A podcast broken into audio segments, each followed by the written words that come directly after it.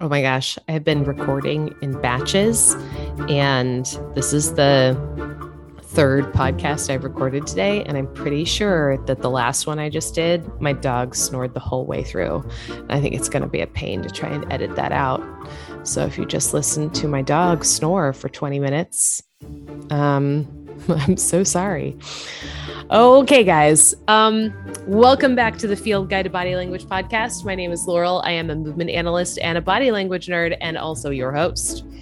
This is the last episode in the body series, and today we're digging into the patterns of connection in the body that create movement, like big spatial movements. You'll remember that the previous three patterns of connection breath, core distal, and head tail are foundational patterns, patterns that hold us together and connect us within ourselves. The patterns we're talking about today, upper, lower, body half, and cross lateral, all work to produce movements in space that allow us to interact with the world around us. If you'll remember from earlier episodes, space is one of the main categories in which we look at body language and human movement. In episode two, we talked about two simple ways to map our personal space. Um, or if we're getting technical with our terms, um, your personal space is your kinesphere. Uh, and you can map it with levels and reach space. Today, as we go through the remaining patterns of connection, we'll also talk about how they create movement in the cardinal planes. You could think about the cardinal planes as another way to map your kinesphere if you'd like. Um, for those of you who are unfamiliar with the cardinal planes and how they relate to the body and to movement, um, I'm going to put a video up on the Patreon page explaining the planes because it's just much easier to see in person than to describe in words. If you are not a Patreon member, you can join the club for three bucks a month. And I won't be insulted if you join for a month, watch everything you want to watch, and then unsubscribe. I'm on a budget too. Now, let's get back to our connections. The first movement connection is the upper lower connection. And this allows you to support your body and also move, like interact with space with your upper body, um, interact with the world if you have babies in your life, you can see the beginnings of this connection developing when babies are on their hands and knees and they just rock back and forth. They're not quite to crawling yet. It's just like this kneeling, rocking thing.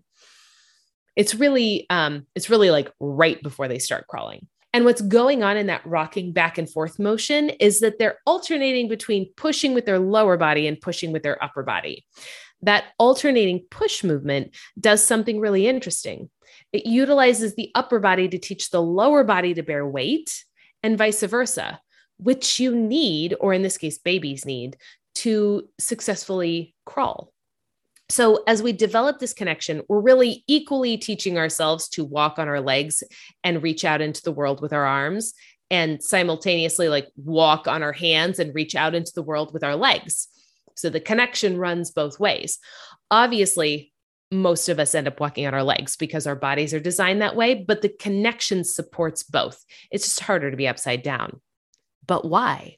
Why is it harder to be upside down? Well, that requires going down a little rabbit trail. And, and since we're addressing the body anyway, we're going down that rabbit trail. The reason, well, there are many reasons, but we're going to talk about my favorite. Um, the reason it's more accessible to stand on your legs instead of your arms is in the design or evolution, whatever, of the hip and shoulder joints. There are many different kinds of joints in the body, all which allow for different ranges of motion. Hip joints and shoulder joints are both what we call ball and socket joints. These joints resemble a mortar and pestle and allow for a pretty wide range of motion, including circumduction, that's your word of the day, by the way, circumduction. It means movement in a circle. You can circle your arm from your shoulder. You can circle your leg from your hip, but you can't create circumduction with your knee or your elbow because knees and elbows are not ball and socket joints. The hip joint has a very deep socket, and the ball of your femur at the top of your thigh bone sits deep into it and is surrounded by lots of stabilizing muscles. It is built for stability. Shoulders, on the other hand, have a very shallow socket and the benefit of a shoulder blade. So, you remember an episode or two ago, we talked about how the shoulder blade and the collarbones move with the arm to support it in a wide range of motion. The flexibility of the shoulder girdle makes it easier to reach out into space with your arms. The stability of the pelvic girdle makes it ideal for bearing weight. So when someone chooses to walk on their hands, they have to develop a lot of shoulder strength and hip flexibility to accomplish that. And it's still not as anatomically functional as walking on your legs. It's possible, but not optimally functional. Now, let's put this connection in space. The upper lower connection creates movement in the sagittal plane, stuff like walking or riding a bike. It's movement that moves you forward or backward in space, like, like the movement of a wheel. So, walking, marching, doing that run where you kick your butt, folding forward, back bending, uh, and moonwalking all require the upper lower connection and move in the sagittal plane. Next, we have the body half connection. This is the connection that creates side bending, and it lives in the vertical or door plane. Um, it's supported by all of the preceding patterns of total body connectivity. And remember, they're stacked like a pyramid. So let's go back and retrace our steps from the bottom of the pyramid up to where we are now. At the very bottom of the pyramid, you have the breath connection. This is the most basic level of existence. You have to breathe and be present in the world and in your body. Next up, core distal. You have to be able to support and articulate your core and your distal ends, hands, feet, head, and tail. And you can't do that unless you are already breathing and present in your body. Next up is the head tail connection. This is a connection at the spinal level. It builds articulation and support. And this is where babies start sitting up. Um, if the core distal connection isn't present, then the movement at the spinal level in this connection is dysfunctional or non existent. Next step on the pyramid is upper lower, which we just talked about in depth. This is the connection used to move forward or backward, and it's built when babies are learning how to crawl. All three of the supporting patterns make it possible for us to stand and move back and forth in the sagittal plane. Okay. Once we have all those connections, then we can start side bending. For babies, developing this connection, this allows them to take the kneeling rock that we just talked about previously and turn it into an actual crawl. Now, even though babies are moving forward in space in their crawl, it is still a side bending movement. So don't let that muddy the waters here. If you look at the movement of a crawl, you can see that the spine is bending to one side and then to the other as crawling happens. Now, what other movements happen here? Cartwheels, sidestepping, flossing, uh, as in the dance, not the dental care. Um, I can't think of anything else off the top of my head, but imagine trying to do any of those things without the support of your legs. It it would be virtually impossible because leg support comes from the upper lower connection which supports the body half connection. You have to have all of your supporting patterns to be able to stretch or condense the sides of your body successfully. Now, the last pattern of total body connectivity is the cross lateral connection. This creates a twisting motion in the horizontal plane. Twisting, twirling, uh, throwing a baseball, all of those things happen in the horizontal plane. So does that awful ab exercise where you lay on your back and twist one elbow to the opposite knee. Um, in Pilates, that's called crisscross, and it's not my favorite. The cross lateral twist can seem completely unrelated to the body half side bend. And if the body isn't connected well, those two movements can for sure be unrelated. But in a well connected and very functional body, it's actually a bilateral lengthening, like stretching both sides of the body coupled with grounding, and that's your upper lower connection, that create a successful twist depending on how much you observe movement, and if you're listening this podcast on the reg, I assume you watch a fair amount of movement. You'll have noticed that in walking, we'll say with ease, there's a little element of rotation that And that rotation element is what causes one arm and the opposite leg to come forward together in gait. And it's a product of the cross lateral connection. So, ideally, in a perfect world, we're all optimally connected with all of the patterns of total body connectivity supporting our movement. But it's not a perfect world. All our bodies are a little bit different. Even just the tiniest little thing, like the depth of the socket of our hip joint, which is something that's written into our genetic code, make our body connections and the resulting movements have a have a lot of variation. Sometimes there's variation, sometimes there's dysfunction. You can rest assured that we're all a little dysfunctional. The upper body is very expressive and it can be a key source of information for reading body language as well as being able to express ourselves fully. If the upper body isn't supported by the lower body, here's our upper lower connection again, then the upper body isn't available to be fully expressive. So at the extreme end of this, we can think about someone using a crutch, ooh, a crutches. Mm-hmm.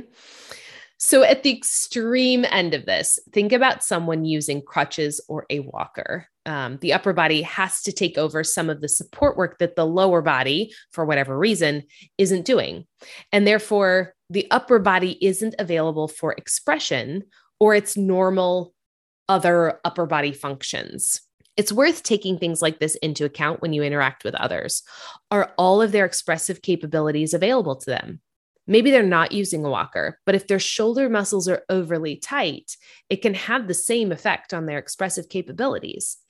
Even if they used crutches temporarily or a walker temporarily, but no longer have need of them, the muscles in the body don't always repattern themselves after injury. And so there can be a residual effect on the body and its expressive capabilities.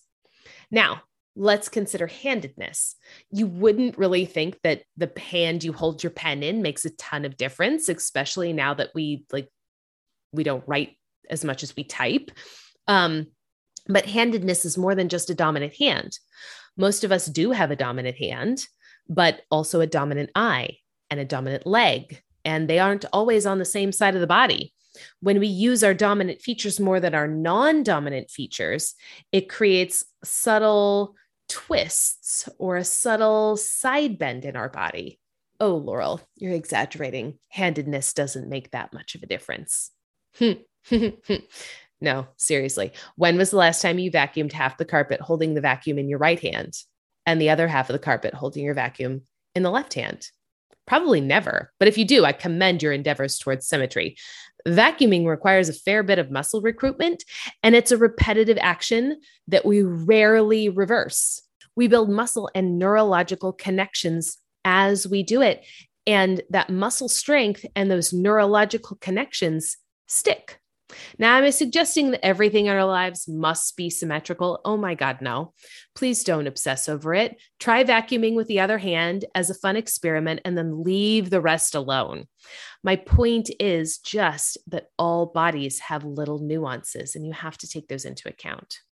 I want to leave you with something to ponder. This relates to the psychological perspective of body connectivity. We've kind of covered the body in space with the cardinal planes, and now we're kind of crossing over with the body and effort a bit. Um, if a connection is missing or very weak or stuck, it may be harder for that person to express themselves fully. It will also be harder for them to see both sides of an argument or make a well informed decision. I know that sounds a little outlandish, but we've already established that how we feel is reflected in how we move, and how we move is reflected in the neuromuscular patterning in our body. And this is something that I have seen over and over with different bodies that I have worked with. And you can play it out in your own body. If one side of your body is tighter than the other, Try giving that side a little morning stretch every day. You'll feel physically better, and you may find yourself being more open to listening to someone else's point of view. In that same vein, if you come across someone who is visibly holding, tensing a part of their body, take that into account if you're planning on trying to persuade them of something. They might not be open to your point of view. So, these are all things that you can and should take into account when interacting with other humans. How is their body connected? Are there areas of the body that are visibly stuck? Take all these things into account and consider how they influence expressive capabilities and what that means for your interaction with them. Thanks so much for joining me today. Um, if you enjoy the podcast, please leave me a review or consider supporting me on Patreon. If you have questions, you can DM me on Instagram. I am at Laurel Foley, or you can email me at laurel at fieldguidetobodylanguage.com. Bye, friends.